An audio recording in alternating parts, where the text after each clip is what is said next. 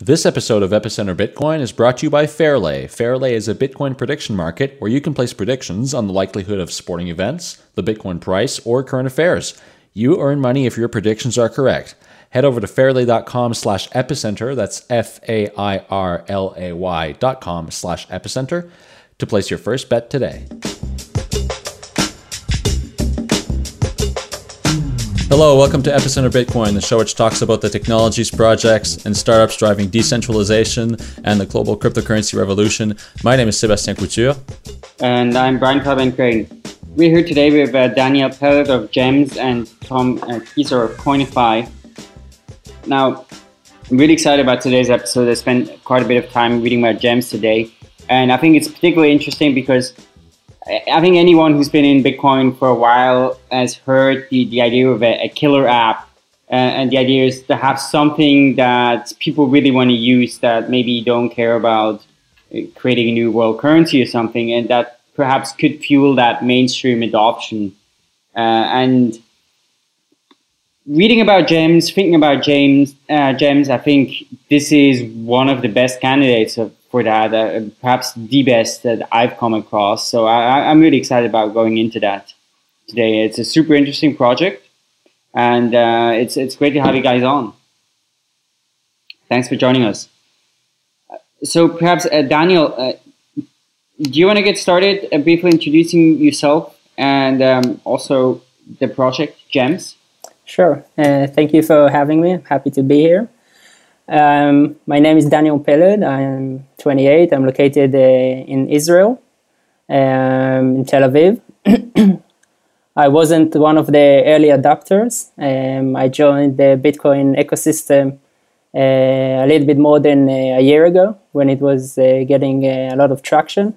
And after um, understanding the potential of blockchain technology, I was really fascinated with it and started learning uh, everything I could about it and regarding other altcoins also, which have uh, innovations in them.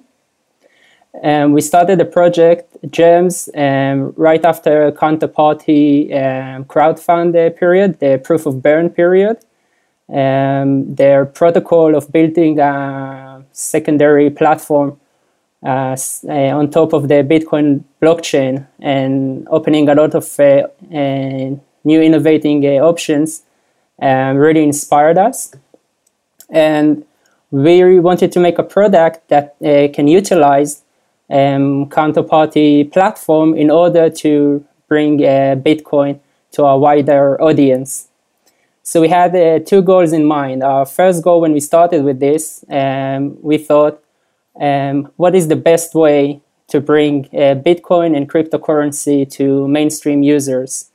And after thinking about that, um, we got we realized that uh, in order for that to happen, uh, the user experience has to be very very simple very very intuitive. And the best um, example of that is uh, WhatsApp. It's instant messaging. If I try currently to bring a new user to um, the Bitcoin ecosystem, it's not easy. I go to blockchain uh, info, I open them a Bitcoin wallet. I need to explain about the public key and private key, about security, about Google Authenticator. It's not an intuitive process, even to people our age. And trying to explain it to older people, to my younger brother or my parents, um, is very difficult. But uh, instant messaging, uh, social media, WhatsApp, it's something everybody is used to. Is all of us are already using it. So if you can take um, Bitcoin into a mobile application, it's something that can be viral and usable uh, very easily. So uh, we copied WhatsApp uh, model. Our application looks uh, very similar to it.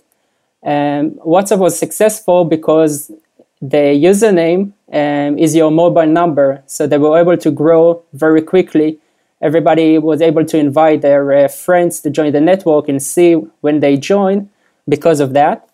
So with Gems, um, your username is your mobile number, but it's also uh, alias to your Bitcoin wallet.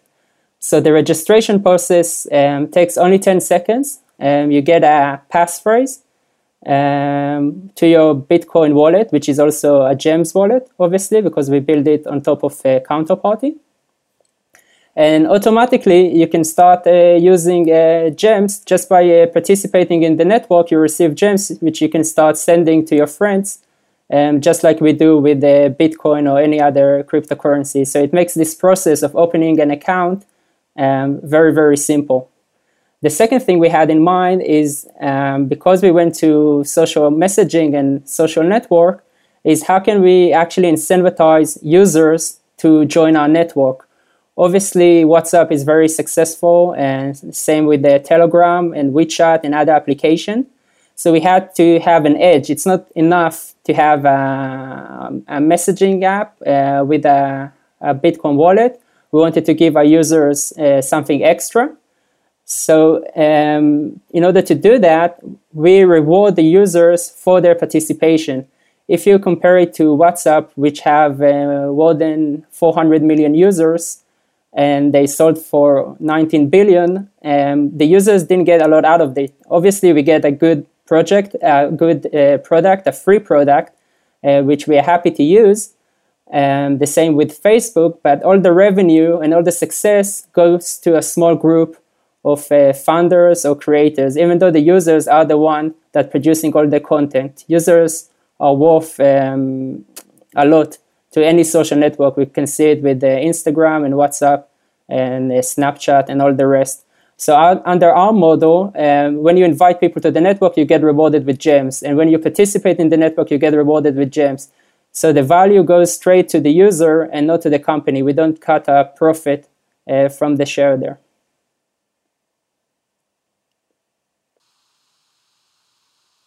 So um, before uh, before we kind of go deeper into uh, Gems, uh, I just wanted to give uh, Tom uh, a brief chance to introduce himself. We'll, we'll, come back to to Tom later, especially when we talk about the crowd sale.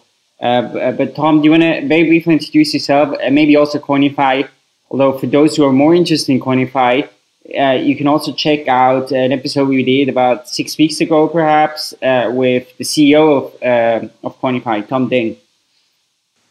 Yeah, yeah, most definitely. Uh, yeah, I'd like to, you know, thank thank you guys for you know having me here as well. Um, yeah, so uh, we're from Coinify, where we will be uh, hosting the Gems uh, token sale, uh, launching December first. So um, as they were saying, you know, as we get uh, further into the show and talk about some more of the details of the crowd sale, I'll be happy to fill in and uh, explain anything. But um, We'll be hosting the gem sale uh, starting December 1st. Um, we have some invites rolling out beforehand, so um, get in touch with us if that interests you. But yeah, we'll, t- we'll get into more details afterwards. Cool. Thanks so much for, for joining us as well.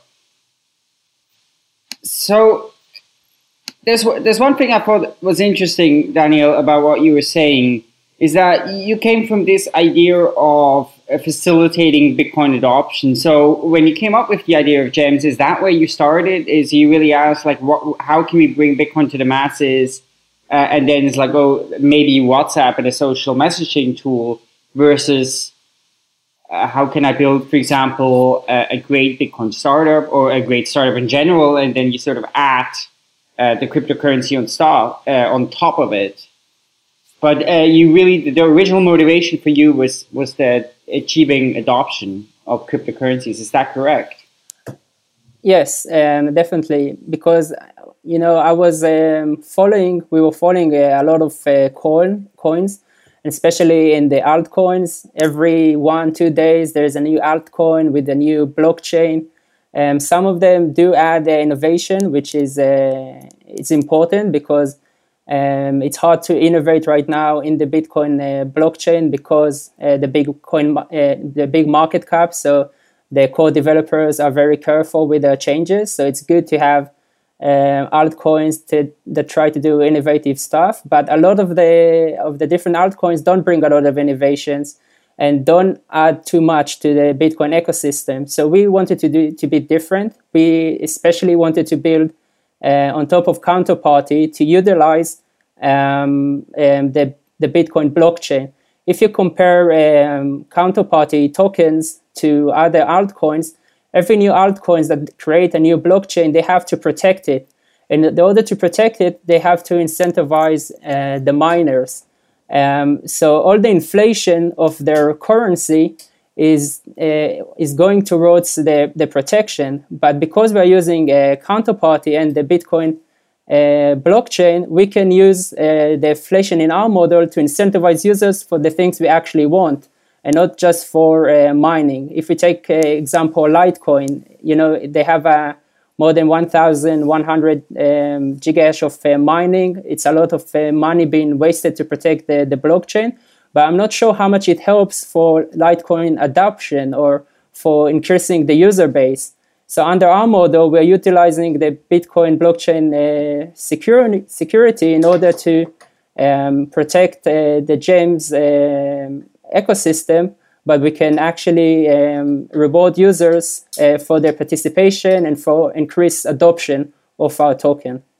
So you mentioned you guys are using Counterparty. Can you go a little bit into that? Because uh, is the Gems currency running on top of Counterparty, uh, or is it just a crowd sale?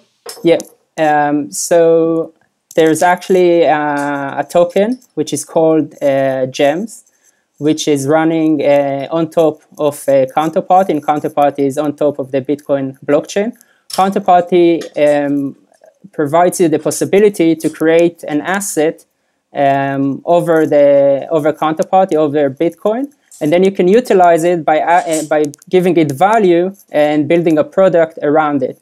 So this is what uh, we are doing.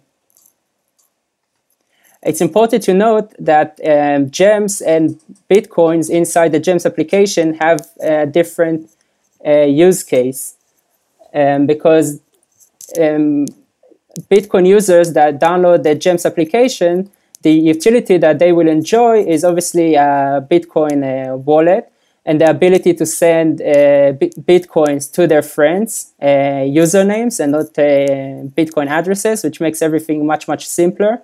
Uh, and more uh, more uh, easy user friendly. But gems are more directed to the new audience entering the Bitcoin ecosystem. Most of them um, don't have bitcoins, obviously. Um, so just by downloading the app and inviting their friends and using it, they get rewarded with gems, which they can start using, uh, you know, to uh, send it, send each other unsolicited messages or to pay uh, for uh, products or anything we we, we want to do.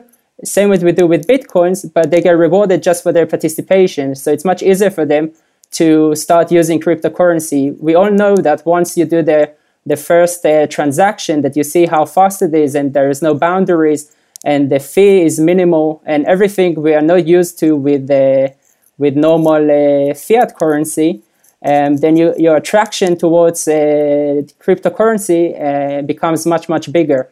And because your wallet is also a Bitcoin wallet, it's not a problem for people to start uh, sending you Bitcoin to the same uh, wallet address. Uh, so you can use uh, gems and Bitcoins for the different use cases.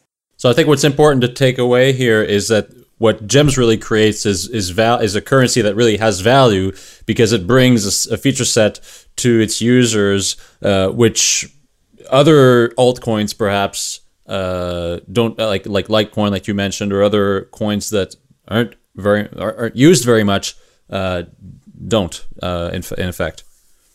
Yes, exactly. Um, the way we bring value to the token is by uh, inside the application utility.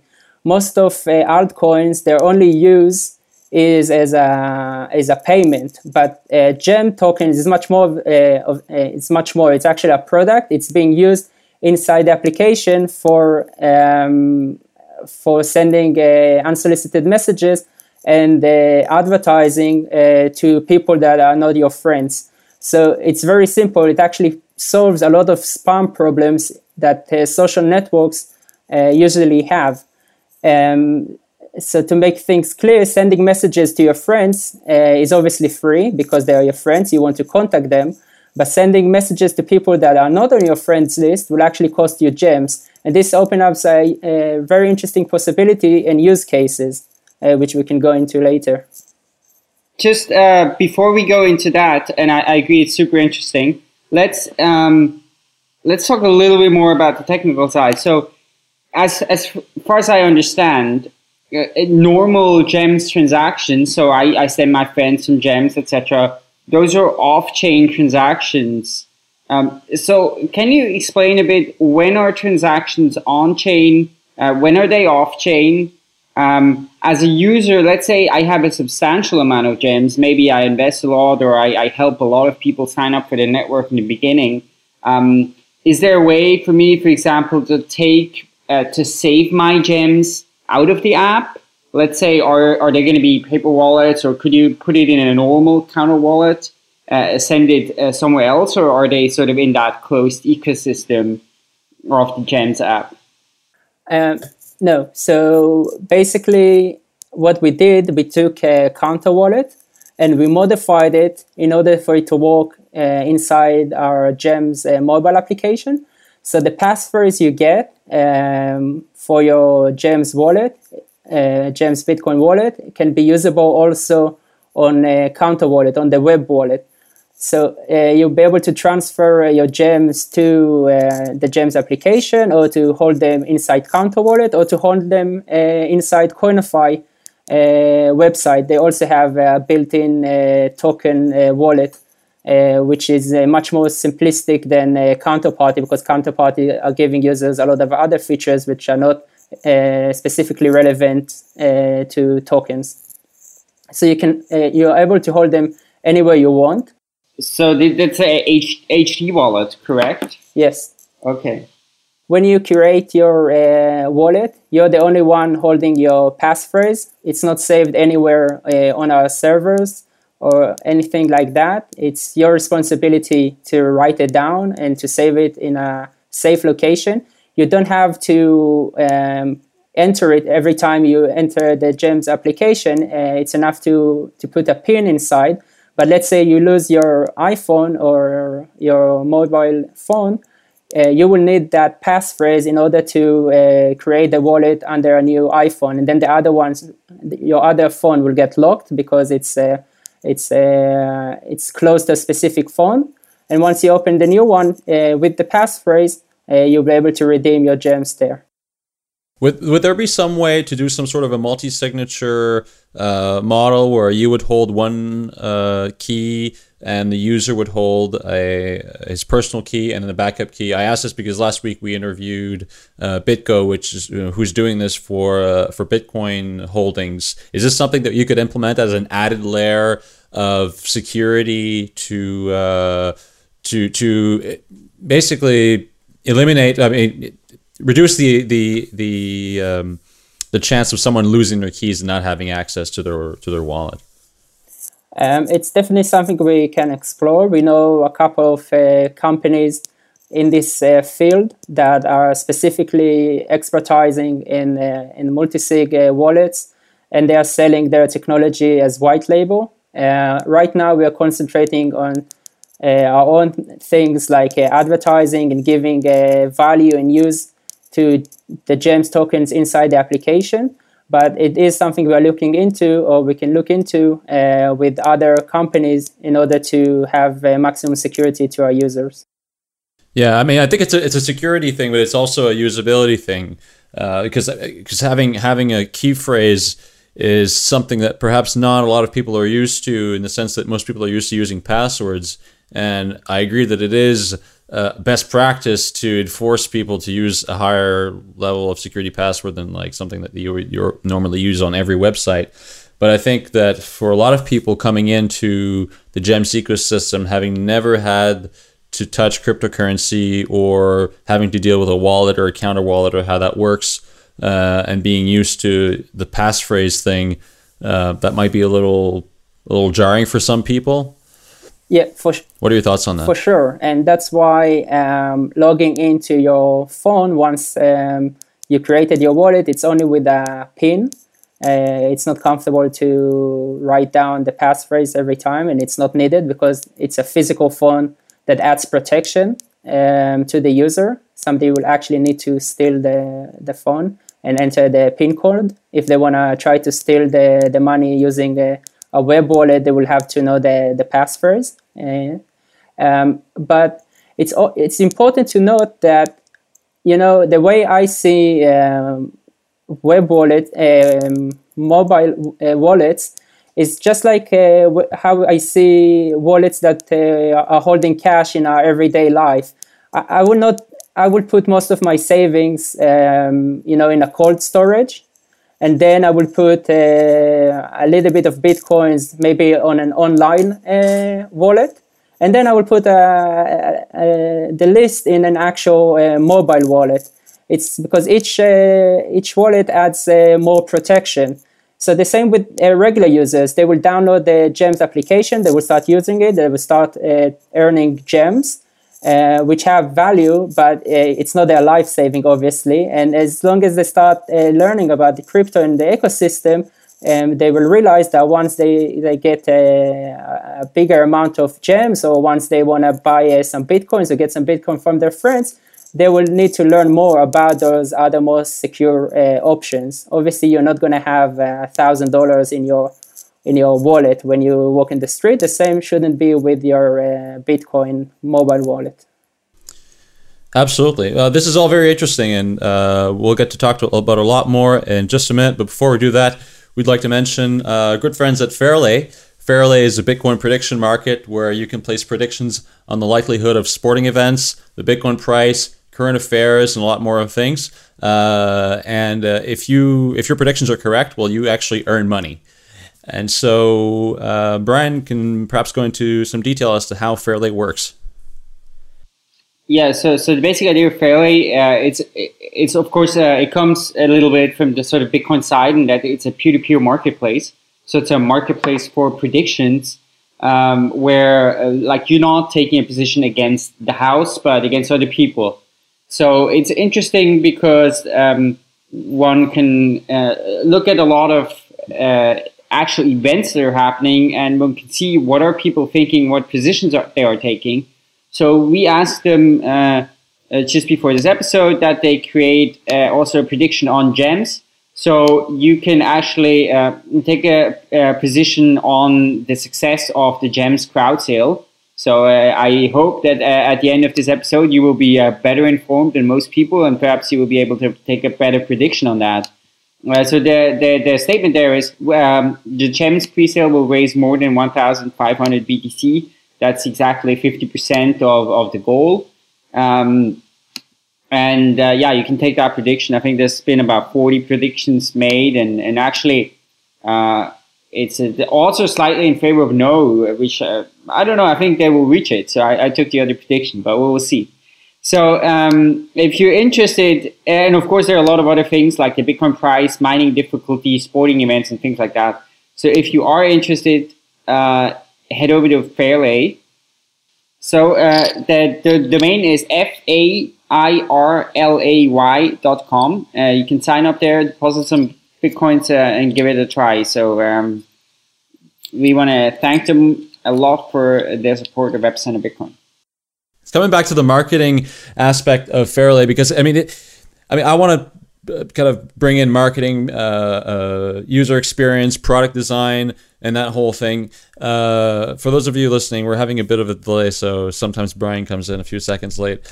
Um, I'm interested. What are some of the selling points that you plan to put forth to sell, like in a sense, gems? Uh, as a superior alternative to Facebook and WhatsApp. I mean, I think we could probably there are probably some that are obvious, but there are network effects, and I think those are going to be hard to uh, to break up. Right? I mean, like people use Facebook, people use WhatsApp.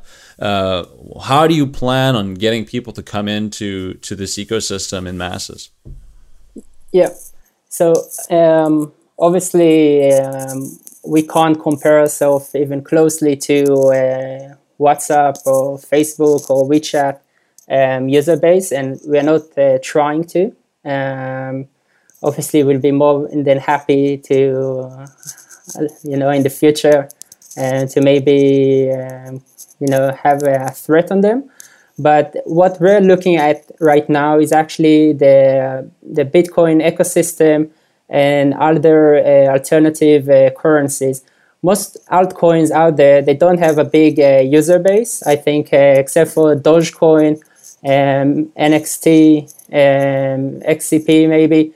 Um, a lot of the other altcoins um, are, are, having a very hard time to build their user base. And even uh, Bitcoin um, is still in a very, very early stages of uh, maturity and becoming uh, mainstream. So um, our, our, our, our, goal is to really reach uh, for gems um, 100,000 of users. If we can get to a few million users, that will be a huge uh, success for the Bitcoin uh, ecosystem for cryptocurrency.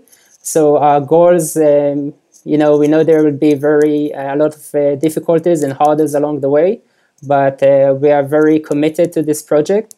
Um, the added values that we bring the, the users compared to those applications is uh, one, putting them in the center you know, uh, there's a famous saying that if a product uh, is completely free, usually you are the product. And because WhatsApp and Facebook are making money and a lot of money uh, out of their users because they can take their um, their uh, content and their and the users um, um, information and to use it for the advertising, which are, they are the beneficiaries. So we are trying to take it to a different location of actually rewarding the users themselves. And I think there is a big trend in that direction, and it's something users relate to. We can see that with uh, Ello, which started a social network uh, not built uh, around advertising at all. They have signed a contract saying there will not be any advertising, and they're getting a, a very big support. And same with uh, Tsu, which started uh, social networking, also uh, paying the users uh, and they're getting a lot of support. So users are looking uh, for something different than the normal uh, status quo, which is that um, they get a free product, um, but um, they are not a part of the of the of the of the network of the social network. Uh, users relate to if they're uh, in partnership with the network uh, they use. Um, it brings them a lot of added value. That's one. And the second thing is actually bringing the uh, the blockchain advantages to the users. Uh, we, the, for us, we are very used to it that uh, sending value uh, between uh, our friends and overseas um, is very simple. The fee is minimal and so on using Bitcoin. But most users haven't experienced this feeling uh, yet. And we think that once they do it, um, it will it will actually have a big benefit of using our mobile application compared to uh, even Snapchat that you know they introduce payments, but you have to connect your uh, bank account and you have to pay higher fees and you have to give your anonymous, uh, you have to be completely public and and so on about it. Uh, in the end, there isn't any uh, value uh, value sending. Um, ecosystem as good as bitcoins and we just need to introduce it to mainstream people. So I, I agree with you that there perhaps was is a trend towards uh, well a trend where people are starting to get annoyed with advertising. People are starting to get annoyed with uh, with um, uh, attacks on their privacy and things like that. Do you think that that is?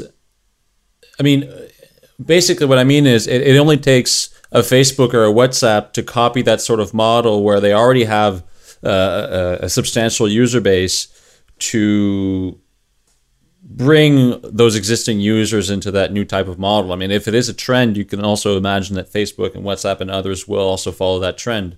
Uh, how do you think startups like yours and, and, and others that may enter this space would uh, would would be able to compete? Would they would they have an advantage, whereas they are sort of like the underdog in in the eco, in the ecosystem, or or would those large players have the advantage of having existing users? First of all, I don't necessarily agree with you that they have an incentive to change their model. They're making a lot of money out of the current uh, status quo, and they would like to continue with it as much as possible if this trend uh, that uh, Gems is part of uh, takes off and you know Facebook uh, changes their model, we'll be very happy. You know, we made a, a, change. just like uh, we see it now with the Western Union. You know, they're still charging um, five to fifty dollars for every wire transaction, and they're making the re- remittances uh, network. Um, there's billions in it, and they don't want to give it away, obviously. Uh, but you know, Bitcoin is starting this change because it's taking off, because it's a, a very uh, big com- uh, competition to the regular status quo. So if we can make them change it, um, we we've done a, you know a very big percentage of our mission. And if not, I hope uh, we'll be able to take them down, just like uh, big companies that uh, you know didn't um, build themselves to be handled with changes went down, and we see it many times during history.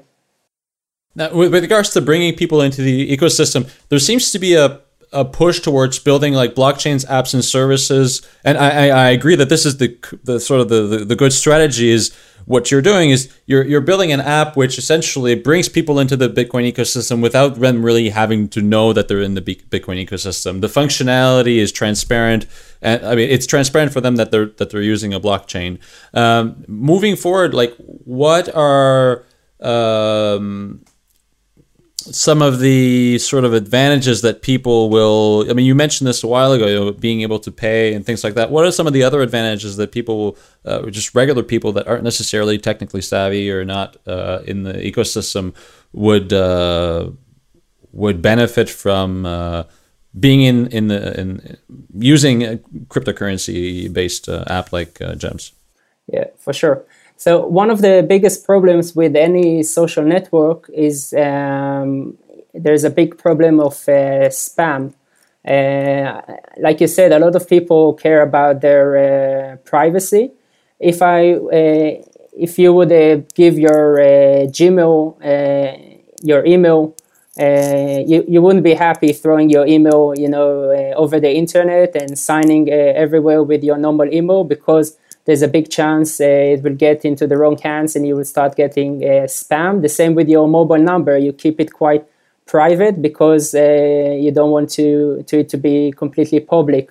So what we introduced with Gems is actually a good solution for this. Um, you can register with your mobile number. You give it out only to your friends, but you can give your hashtag uh, username um, to anybody. You can have it on your blog or in the internet or any location you want because you won't be able to get spammed. In order for people um, to send you an unsolicited message, people that are not your friends, they will actually have to pay you in gems. So let's say um, you're, a, for example, a celebrity, you're using uh, Instagram or something like that, you're getting uh, spam, uh, not spam, but a lot of people are using your hashtag. It's not possible to actually um, get in, ton- in contact uh, with that person. What we can do, you as a user, you can say anybody that wants to send me an unsolicited message has to pay me a uh, hundred gems for order for me to get it. And you can say I want to receive only up to five unsolicited messages a day. This means that we can control um, the um, you know you can control uh, your the way you want to be reached by people that are not your friends um, they actually pay for your attention in gems and this can become very viral because there's a lot of people you know for example i want to talk to or i would like to get the opportunity to talk to or i don't know their uh, personal details. But if there was a way for me to get in touch with them directly uh, and i would need to pay for it which is okay because it's for their intention uh, this can become a very viral and a very good use case uh, inside the social network. So this is a, this is a question that I that I had, uh, and uh, after uh, Brian had another question, is uh, does the user decide what his attention is worth? Is that what you're saying? Basically, is I decide I want like this is how many gems it'll cost for someone unsolicited to contact me? Yes, um, you can decide how much it costs, and you can also decide uh, how many messages you want to receive. So let's say, for example, um, you want to receive only three messages a day. Um, there will be a bidding system. Let's say 100 people sent you wants to send you a message, and some of them bid uh, 1,000 gems and some bid 500 gems. So you will get only the top uh, three bidders uh, to contact you. So you have a minimal uh, um, number of gems you want to receive, and it, the maximum goal is a bidding system very similar to Google AdWords that everybody is competing uh, on the same thing. Something just occurred to me before, which I think is, is really fascinating. So um, I presume most of you know, but but for those who don't know, the sort of the background of, of proof of work uh, that that was developed by Adam Back. Of course, the idea originally was that it was going to be some sort of spam protection. So when I would send an email out, I would have to do some work, essentially mining on my own computer, uh, send that the proof of that work with the email. And the idea was that then this would become costly to send email, and it wouldn't be economical anymore um, to send spam. And that never caught on because uh, I guess large um, email bulk mail sender didn't want to do that. Uh, so I think it's it's super fascinating that we're kind of coming back to that, and we're actually now using cryptocurrency uh, as a spam protection in, in this case. And what's also fascinating is that in a sense here we actually do have it uh, backed by proof of work, because the gems first were, of course, purchased, or at least a large part of it, uh, with Bitcoin, which again were mined uh, with uh, with the exact mining algorithm that Adam Back uh, developed. So that's a, something that occurred to me, which is uh, extremely fascinating. How sort of uh, over a lot of um, around a lot of corners we have sort of ended up now with this at a point where a proof of work is actually used for spam protection. Yeah, definitely. Uh, I agree with you. Um, it's gotten a little bit to a point that uh, we can see it, at least with the Bitcoin blockchain, that the, the minimal fee, um, obviously, it's much lower than uh, if you compare it to Western Union or any fiat uh, monetizing system, uh, money transferring system. Um, but still, the Bitcoin blockchain uh, makes it hard um, at least under our model, to reward uh, mainstream uh, users or to have the scalability to be able to approach a, a big user base with our daily airdrop. So what we are doing, we actually built a, um, we build a, a you know a, a, hybrid system that on one side um, we have off chain, so all the the rewards, the gems reward for participating in the network and for adding fr- friends to the networks are being done off chain. But at any moment, anybody can transfer these gems onto the Bitcoin uh, ecosystem uh, blockchain by uh, doing a Bitcoin uh, tax ID. So we can utilize the blockchain uh, protection and decentralization but we can also incentivize users on a mass-based uh, scalability uh, using the off-chain technology. So we're utilizing both right now. So I think we can move on to the, the GEMS pre-sale, uh, which is a, a, very big topic as well. Um, Tom, do you want to uh, briefly introduce uh, how the GEMS pre-sale is going to work? Yeah, yeah, for sure. So um, the way we have the GEMS token pre-sale structured is that the uh, public GEMS uh, token launch will be on December 1st at uh, 9 a.m. Uh, Pacific Standard Time, actually. So the way that the actual pricing for the GEMS has worked is that during the um, initial pre-invite phase that we're currently in, um, the gems are set to 17,225 X gems per BTC um, funded. Um, this is a 2,250 uh, X gem bonus on top of the base, which is uh, 15,000 gems per BTC. And um, this carries for the initial invite period along with the first 48 hours of the public sale so that everybody's kind of on the same playing level here. Um, there's no, there's really no competitive advantage to being into this early invite phase. Um, we're just kind of rolling people into the platform slowly um, before the actual public sale. So um, December 1st, the floodgates, you know, will open though, and um, all community members will be available to purchase X gems. Um, we have a built-in Coinify Counterwallet, so um, the purchase flow is actually it's all automated, and it's about two clicks of a button. So um, when when you have access to the platform, it'll be you know purchase. You scan the QR code, and the purchase flow is automatic, and um, X gems are instantly credited to your account. So we're pretty we're pretty pumped over at Coinify to finally get this up and going. Um, you know, we are really looking forward to Gems. We really think Daniel has a great team over there. We're really just excited and supportive. And um, yeah, so you know, keep an eye out. Uh, we're going to be rolling invites out this month along with uh, the actual launch on the first. So I was interested in, in this token distribution. Uh, so there there are 50, 50 million tokens which will be sold in the pre-sale, and there's 30 million in an airdrop, which will be allocated to airdrops, incentives, things like that. And then there's about 12 million, 12 million for marketing and promotion, and then 8 million for the development team. So that totals to 100 million. Uh, how did you come to to these numbers? How did you budget this distribution? And also, maybe just kind of briefly mention in some of the earlier discussions on Bitcoin Talk, there was mention of 100 billion, or sorry, 10 billion uh, total coins. Uh, why, why did you scale that back to 100 million? Yep. Um, the way we calculated um, the the number of uh, tokens we want to have um, is based on uh, user adoption. The hardest part is you know to grow from zero users to a thousand users, or from a thousand users to ten thousand users, and those are the hardest parts. And from ten to one hundred, if you get uh, more viral, obviously there is a very big uh, network effect. But the beginning is the most uh, difficult so in the beginning, we did thought about starting with a very, very big uh, number, like uh, 10 billion, and that if we do reach uh, hundreds of millions of, of users, um, each user we still feel like he's holding uh, a lot of gems. It's more uh, psych- from a psychology uh, point of view.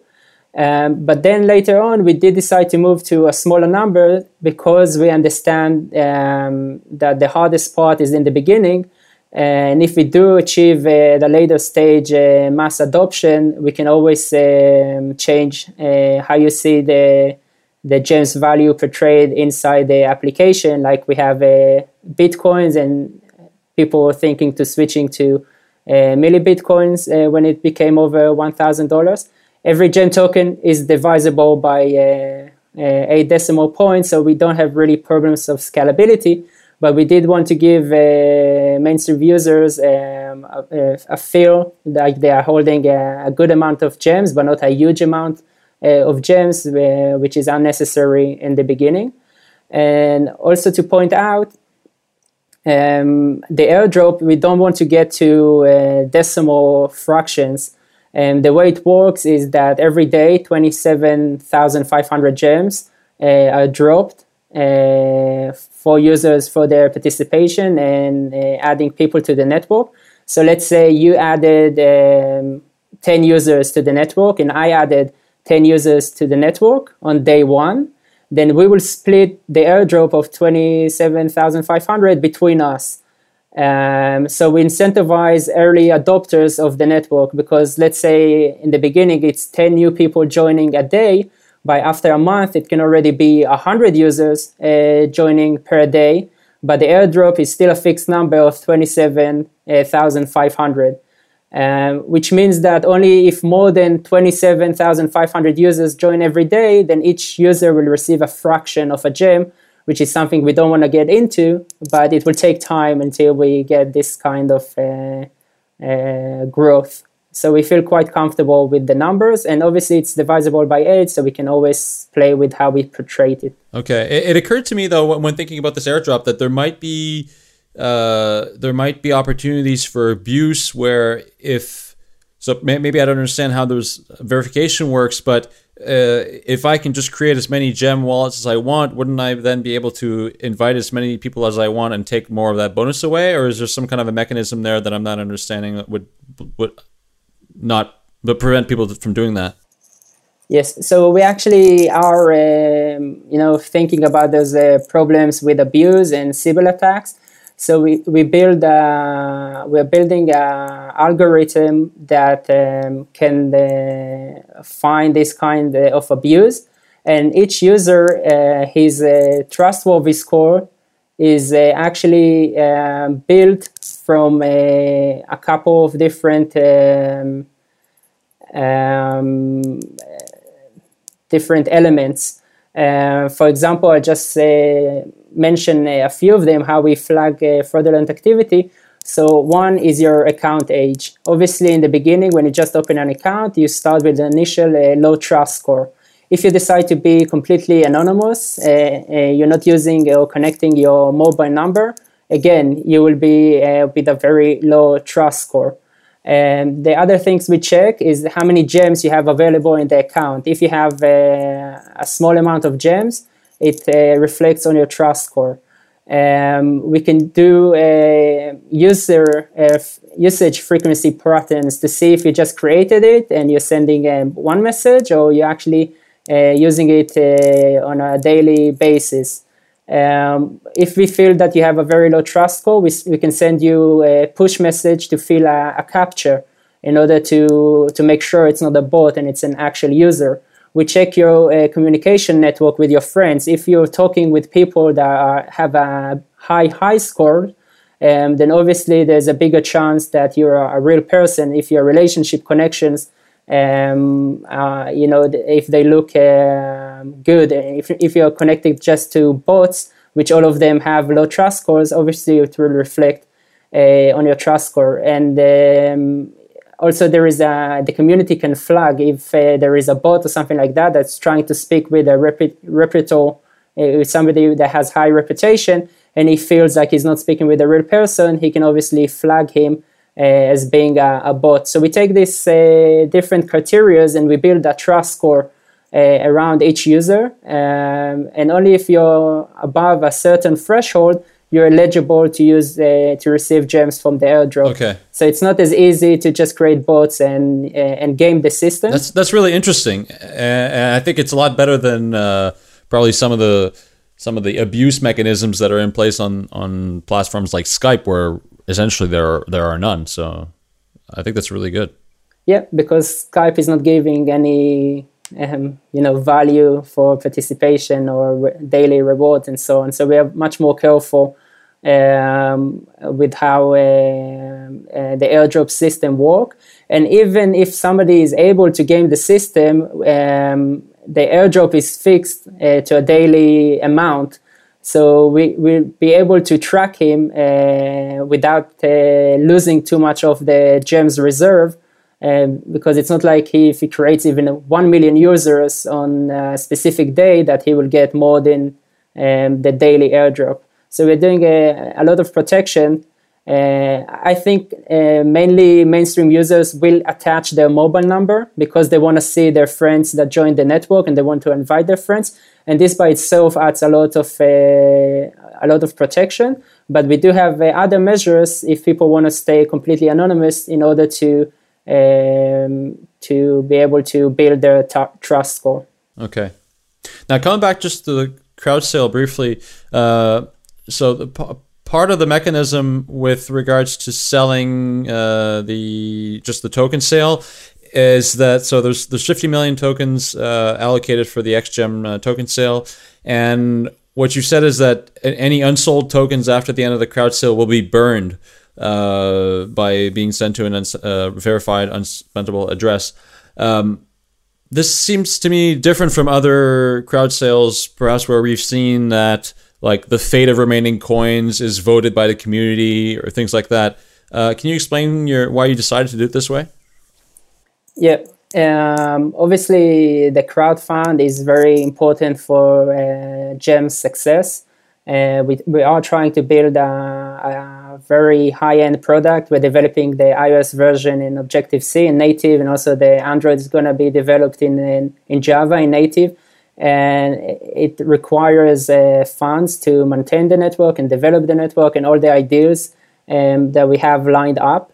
And we don't think that um, um, uh, giving the unbought gems on a based on a proportional uh, ratio is a is a good decision because basically what it it brings in the end of the day is that everybody is a little bit um, you know on the fence looking what other people are doing because for them it doesn't matter if uh, the crowd fund if uh, reaches uh, 300 btc or or 1000 BTC, they just look at their percentage of their holding.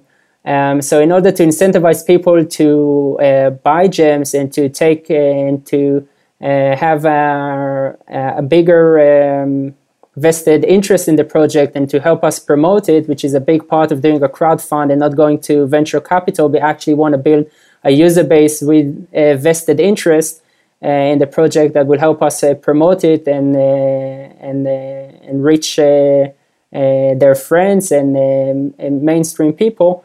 Um, we think it's a better way of conducting a crowd fund instead of just uh, saying we're selling 50% and it doesn't matter the amount we raise because it gives people the wrong incentive during the crowd fund. So, uh, one thing I think that's kind of interesting if we look at, at this, uh, and you know, maybe Tom, you guys have a, an opinion on this as well, is that if, if we talk of 100 million uh, gems being issued, uh, then if I understand correctly, right? So 50 million will go to the investors. Then 30 million would be given out to new users and people signing up new users, essentially uh, rewarding activity. Uh, another 12 million also sort of community giving out to people. Uh, so that just leaves 8 million. So 8% essentially for, uh, for the founding team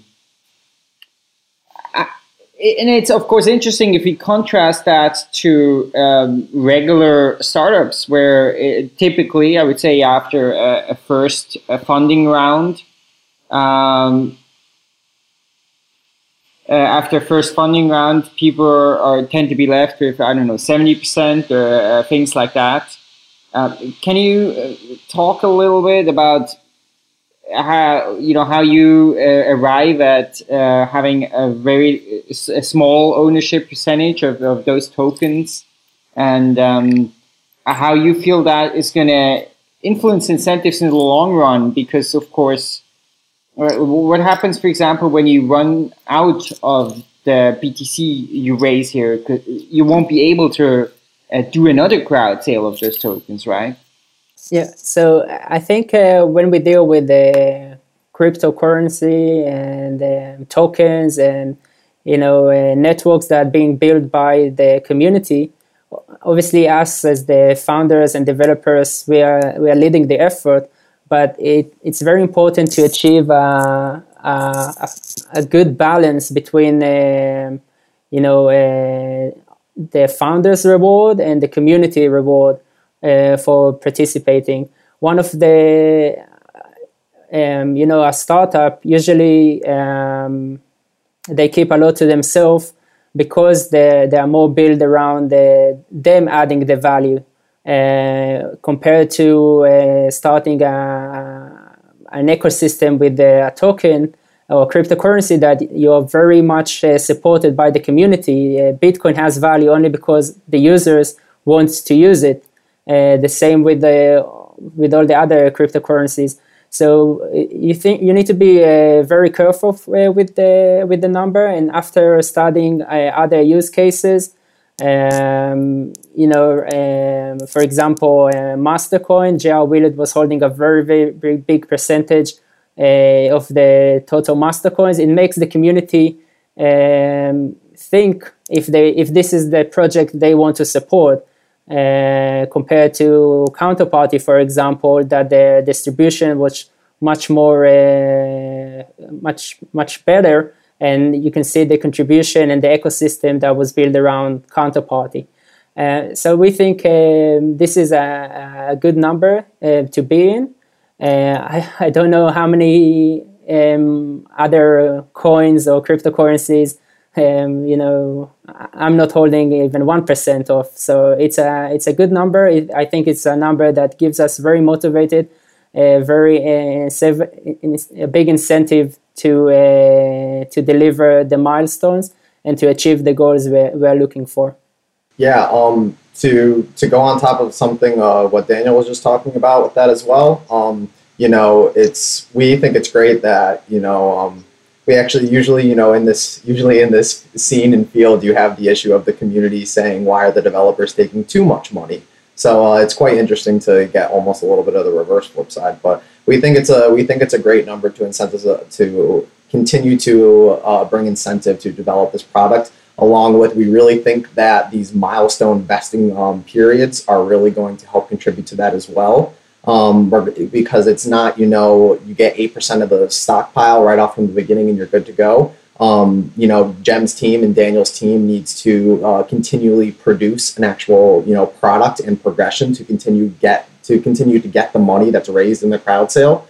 Um, they you know they don't get all the money all at once. So um, there's milestone structures such as the advertising platform, Android release, um, and uh, uh, additional features that um, we also believe will really help keep you know gems on track, keep this project high quality, and keep you know the development process and the incentive for the project at a very high level for the community. Yeah, I mean, I I was asking that question also sort of provocatively because I do think uh, it's an interesting question, right? Where do you balance the incentives for the founders and and that community thing, which is super important. I totally agree. It's interesting you guys chose a, similar number that Ethereum chose. I think it was something like that too. I, I don't remember exactly. Um, and of course, the incentive then for you guys as founders is very much to make this huge because if it's not going to be huge, then uh, that's not going to be worth a lot of money. And and I, I like I think that's also great what you guys are doing on Coinify is that that vesting thing is so important. I think that you really have accountability, transparency, uh, and and that people can just you know come in, uh, get it, uh, and get out, and uh, sort of keep their share. So, um, yeah, I, I, think I'm I'm really really excited about what you guys are doing too on on, on that on the front from Coinify. I think that that can play a really important role in the long run in making sure these crowd sales are run in a good way and in making sure that um, that they're trustworthy teams and that we hopefully get um, down the level of scams. So there's a, a, one more topic uh, I'd like to come to, and um, it's sort of a perennial a perennial topic we keep coming back to again and again, uh, which is the topic of regulation. So of course, the question comes up, right? So you have this app now, and, and you're going to send around uh, gems in there. Now, do, do you think of gems as money or not? Is one question, but of course, there's also bitcoins to uh, be sent around.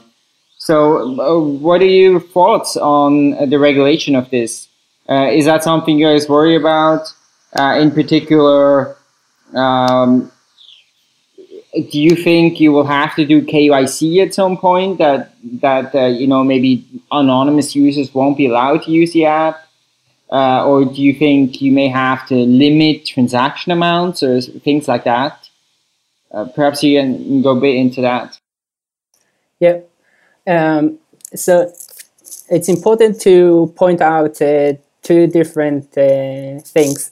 Um, GEMS is uh, a uh, you know, it's on one side, it's obviously using a blockchain uh, technology, so it's not a, a closed uh, system.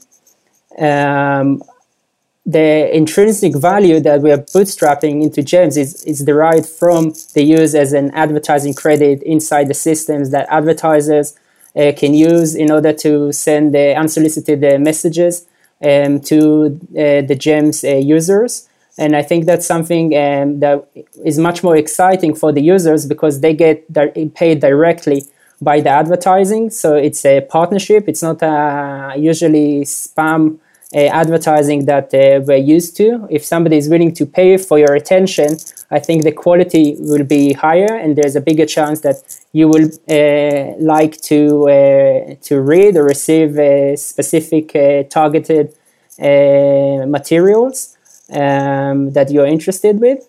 But from uh, the technical point of view, obviously gems uh, can be used um, um, outside the, the gems application. And if it grows um, and there is a big uh, user base and there is liquidity and stability, it might be able to use uh, as a as a paying uh, to pay for, for things, just like uh, Bitcoin organically gl- grew with the user base and liquidity and so on we can't um, control this aspect.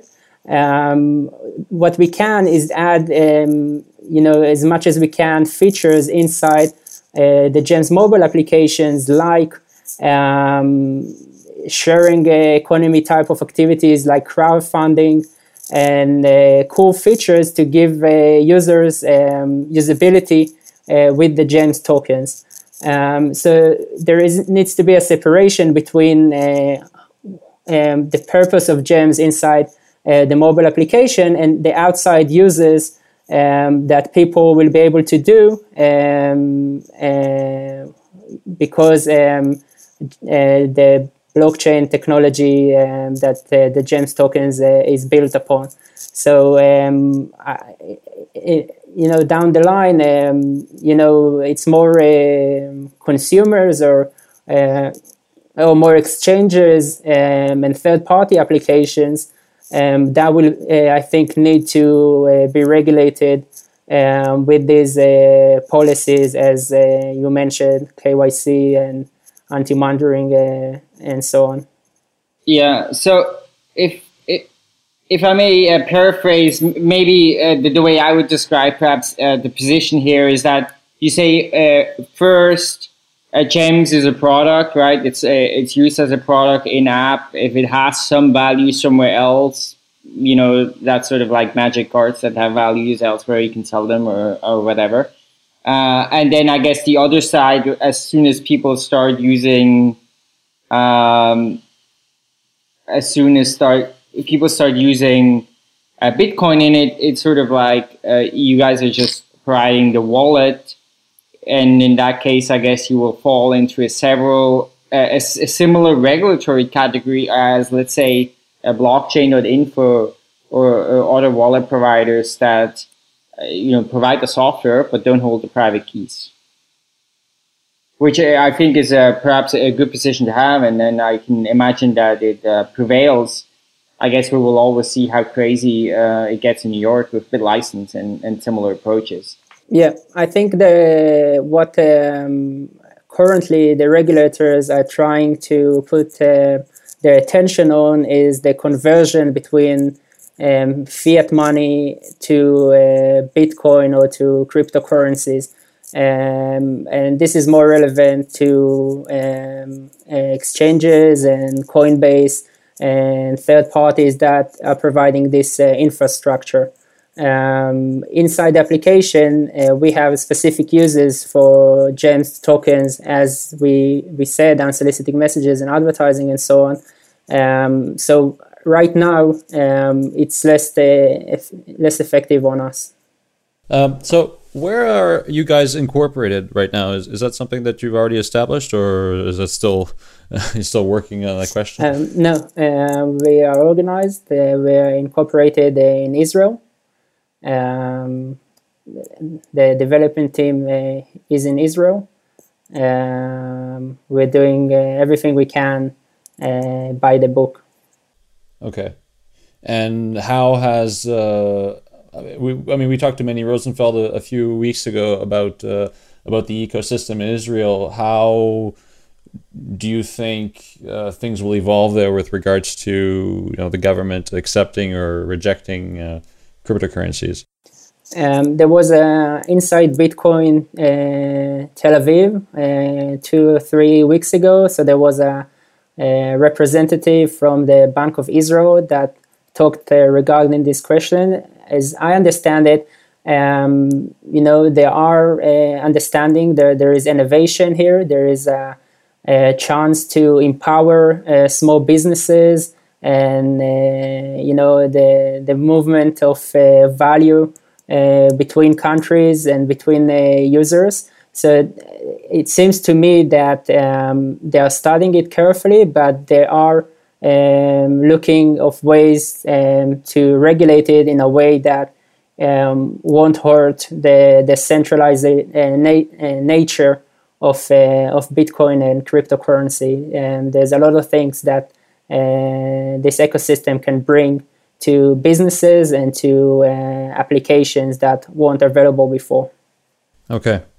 Now, just before we wrap up, uh, I, would like to come back to the app actually, because we've been talking about this app uh, for almost an hour, but haven't really uh, talked about the application itself. So you mentioned that it it will look like like WhatsApp or perhaps Facebook's Messenger. Um, is there anything else that you want to add to that uh, about how, how the app will look and how, how what will be the experience essentially of using the app?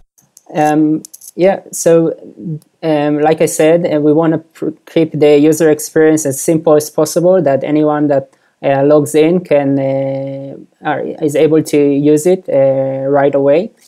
In our opinion, there um, a dedicated Bitcoin wallet is not uh, good enough for uh, mainstream users because um, you know they might use it once to receive their first Bitcoin, but it won't keep them attached um, to the to the application. But when you bring this added value of a social network of a messenger building uh, built around this uh, Bitcoin or Gems uh, wallet, it makes things much more interesting.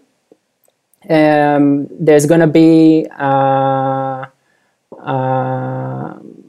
like in a, in a WhatsApp, you see your messages from your friends. So if you get a promoted messages that somebody paid you gems, it's gonna be highlighted uh, differently. So you'll be able to know if it's a, a paid message or a regular message.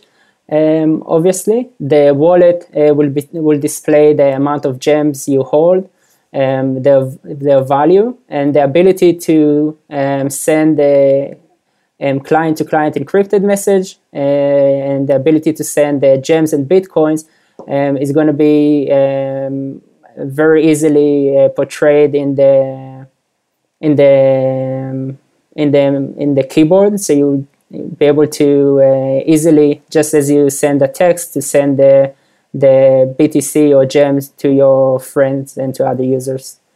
Okay, and so the app will be available on uh, Android and iOS. But is there going to be a web uh, client as well, or a desktop client? Because I mean, a lot of times you're sitting by your computer, right, and not necessarily always uh, on, on a mobile device. Yeah, um, if the community, if this will, will be a demand, we can actually implement it uh, very fast. Uh, right now, uh, the, there is a working uh, beta alpha version of the iOS version that we are going to release uh, during the, the crowdfund period. And uh, our top priority is, is developing the Android application also. If there is, there will be a demand for a web desktop application, we can do that. Um, WhatsApp still don't have a desktop applications, so I'm not sure how much the demand is big, but uh, if it is, uh, it will be uh, easy and fast to implement it. Okay, and so it, it seems to me that there are perhaps some interesting opportunities for brands to utilize uh, a platform like Gems. Um, now, two two things, I guess one is how do you think brands can use gems and so as sort of you know for from the perspective new business models i guess. And uh, also do you think that uh, in the future there would be some sort of a developer platform where developers could come on build apps on top of gems and perhaps monetize those? I guess i'm thinking about like new business models new types of uh, ecosystems that we can build on top of this platform. Yep. Um, so uh, one of the the ways we can get uh, advertising uh, active inside the, application um, I, before I, I said that um, you will be able to send unsolicited messages between users that is something very interesting by itself but we, we're also going to have uh, um, advertising uh, page a little bit similar to uh, ZeroBlock that uh, they're getting their feed from uh, Reddit and from the Bitcoin uh, website. So you will be able to select the things that interest you, if it's e-commerce, if it's Bitcoin, or if it's other other things. And the most the it's it's again it's a bidding system to get to be on the on the highest point in this uh, news feed. Um, so this is one way for brands to um, to to to to actually bring awareness um, to what uh, they're doing. And regarding third-party applications, I think it's still uh, obviously we're very uh, we're very supportive, and that's why we are leaving a, a bigger percentage to incentive this kind of uh, contribution. Uh, it's something that haven't been done before. That there is a social network built with a token monetization monetization system inside. So it's a little bit um, um, early to speak about the, the possibilities but like doing a, inside a crowdfunding or you know building a, um, a more usability surrounding the, the tokens and groups and what you can do with it uh, i think uh, will be very interesting to see what they what people come up with and we are very uh, interested in the community contribution to this Cool. Well, thanks so much, guys, for joining us today. It was really interesting talking about uh, gems, and I think it's uh, one of those projects that, I'll be extremely uh, interested in watching where it goes, how the crowd sale goes, and especially uh, how it goes one afterwards, how people will use it, and especially if we will we will see the kind of mainstream adoption that we are hoping for. That it will serve as a hopefully as a, as a great tool to introduce people to um, to cryptocurrencies. So uh, thanks so much for joining us today, guys. Um, so for those who want to uh, learn more about gems, uh, you can go on their website. It's called getgems.org. So that's getgems.org. Uh, really nice website, by the way. Like design wise, I think you guys seem to be uh, maybe like the, some of the best we've seen in, uh, or I've seen in the Bitcoin space. Um, you can also check out Coinify, especially if you're interested in participating in the in the uh, the token sale. Uh, they have a, a, blog post there that goes into the economics. Some what we've talked here, but if you are interested in in purchasing some, I recommend you have a look at that. So that's coinify.com. That's coinify with K. Um, so you can check it out there. And um, thanks so much for listening. So if you you know if you want to support the show, you can do that in a number of ways. You can follow us on Twitter at Epicenter BTC. Uh, you can also um, uh, s- subscribe or follow our, uh, our Google Plus page, so you will see the next Hangouts coming up. Um, and uh, you can, of course, also donate to us, which we do appreciate for the work we do. It's uh, epicenterbitcoin.com slash tips. Our next Hangout is coming up on Wednesday, November 26th at 7.30 UTC.